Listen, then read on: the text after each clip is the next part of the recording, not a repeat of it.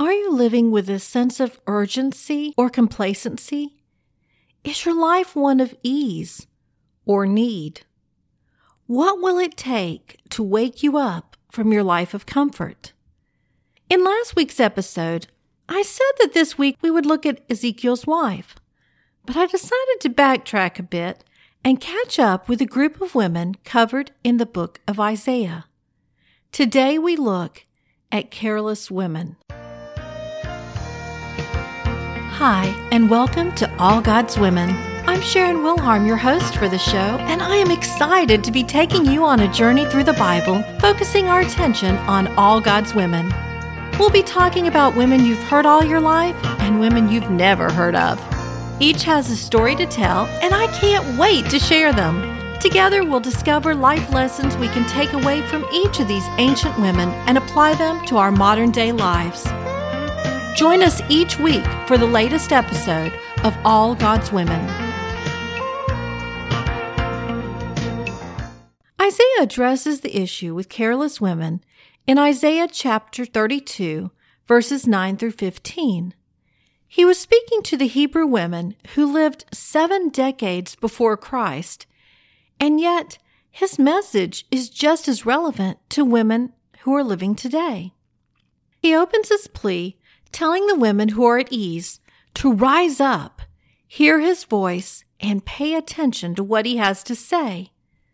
Then he warns them that in a little over a year, they'll be troubled when their world falls apart. Throughout the Bible, God tells people not to be afraid. But in this passage, Isaiah gives the exact opposite advice. Tremble, you women who are at ease, be troubled, you complacent women. They were living fearlessly, giving no thought to the future. They needed to be shocked awake to be prepared for what was ahead. He goes on to tell them to get rid of their fancy wardrobe and clothe themselves in sackcloth because their time of mourning is coming.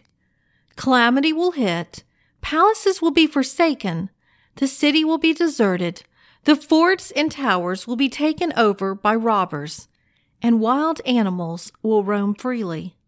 Sounds pretty bad, doesn't it? Until we get to verse 15. Until the Spirit is poured upon us from on high, and the wilderness becomes a fruitful field, and the fruitful field is counted as a forest.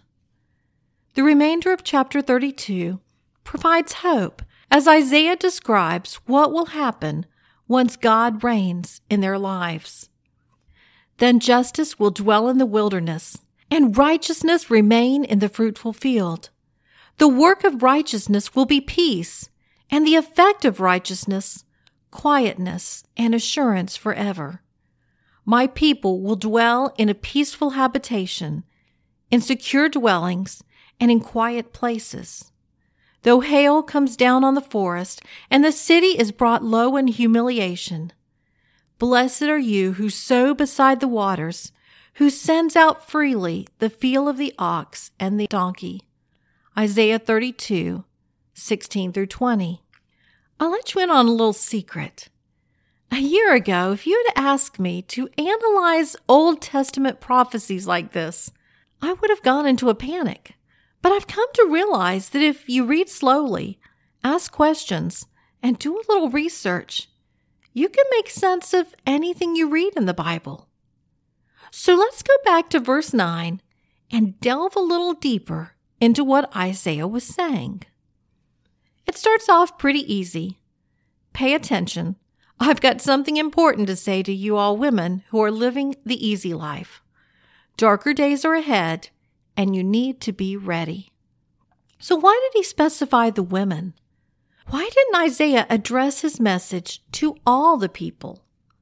Obviously, we have no way of knowing what was going on in his head, but perhaps it would be easier to get the attention of the women since we tend to be more sensitive. Or maybe, like in the case of the wicked Hebrew women, they were the leaders in their careless living. Often the Bible reveals the severity of the situation by the state of the women. The prophets used them as an example, saying things had digressed so far that even the women were living in depravity. Whatever the case, Isaiah wanted to make sure that he got the attention of the women in order to prepare them for what was to come. Once he got their attention, he proceeded to tell them what lay ahead for them. Verse 10 is one of those where it helps to read in different versions. I usually use New King James Version that says, In a year and some days you will be troubled, you complacent women, for the vintage will fail, the gathering will not come. What does that mean? At first glance, I'm not sure. The NIV makes it a little clearer. In little more than a year, you who feel secure will tremble. The grape harvest will fail, and the harvest of the fruit will not come. Their economy weighed heavily on their vineyards. If natural or enemy forces destroyed the harvest, it would devastate their financial situation. Isaiah is telling them, right now you feel wealthy. Come next year, you will be poor. In verse 11, Isaiah again calls them women of ease and complacent. These words can be interpreted as women at leisure, arrogant, secure, or confident. He stresses that these women are feeling pretty good about themselves, about their life, and their future. Then he warns them to get their sackcloths ready because days of mourning are coming.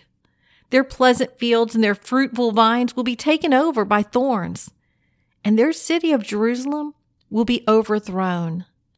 Their life of leisure will turn into a life of difficulty. And then we come to verse 15 until the Spirit is poured upon us from high. Although Isaiah wasn't speaking directly to us, his words speak to us. How many of us are guilty of getting caught up in ourselves when things are going well? We're so busy living the good life that we forget who is responsible for our blessings. We become overconfident in ourselves, assuming that we control the future. 2020 taught us that we are not in control. Regardless of our current situation, it can be taken away from us in the blink of an eye. The more confident we are in our own strength, the more susceptible we are to being overtaken. Like the Hebrew women who had grown careless or complacent, we need to be on our guard, prepared for God to get our attention. The more arrogant we are, the more dramatic He has to be. As a people, we have pushed God away, trying to limit his role in our lives, preferring instead to focus on our own strengths, our own abilities. We've become overly confident. We can do whatever we set our minds to do, or so we think. We need to heed Isaiah's warning to get ready for God to get our attention.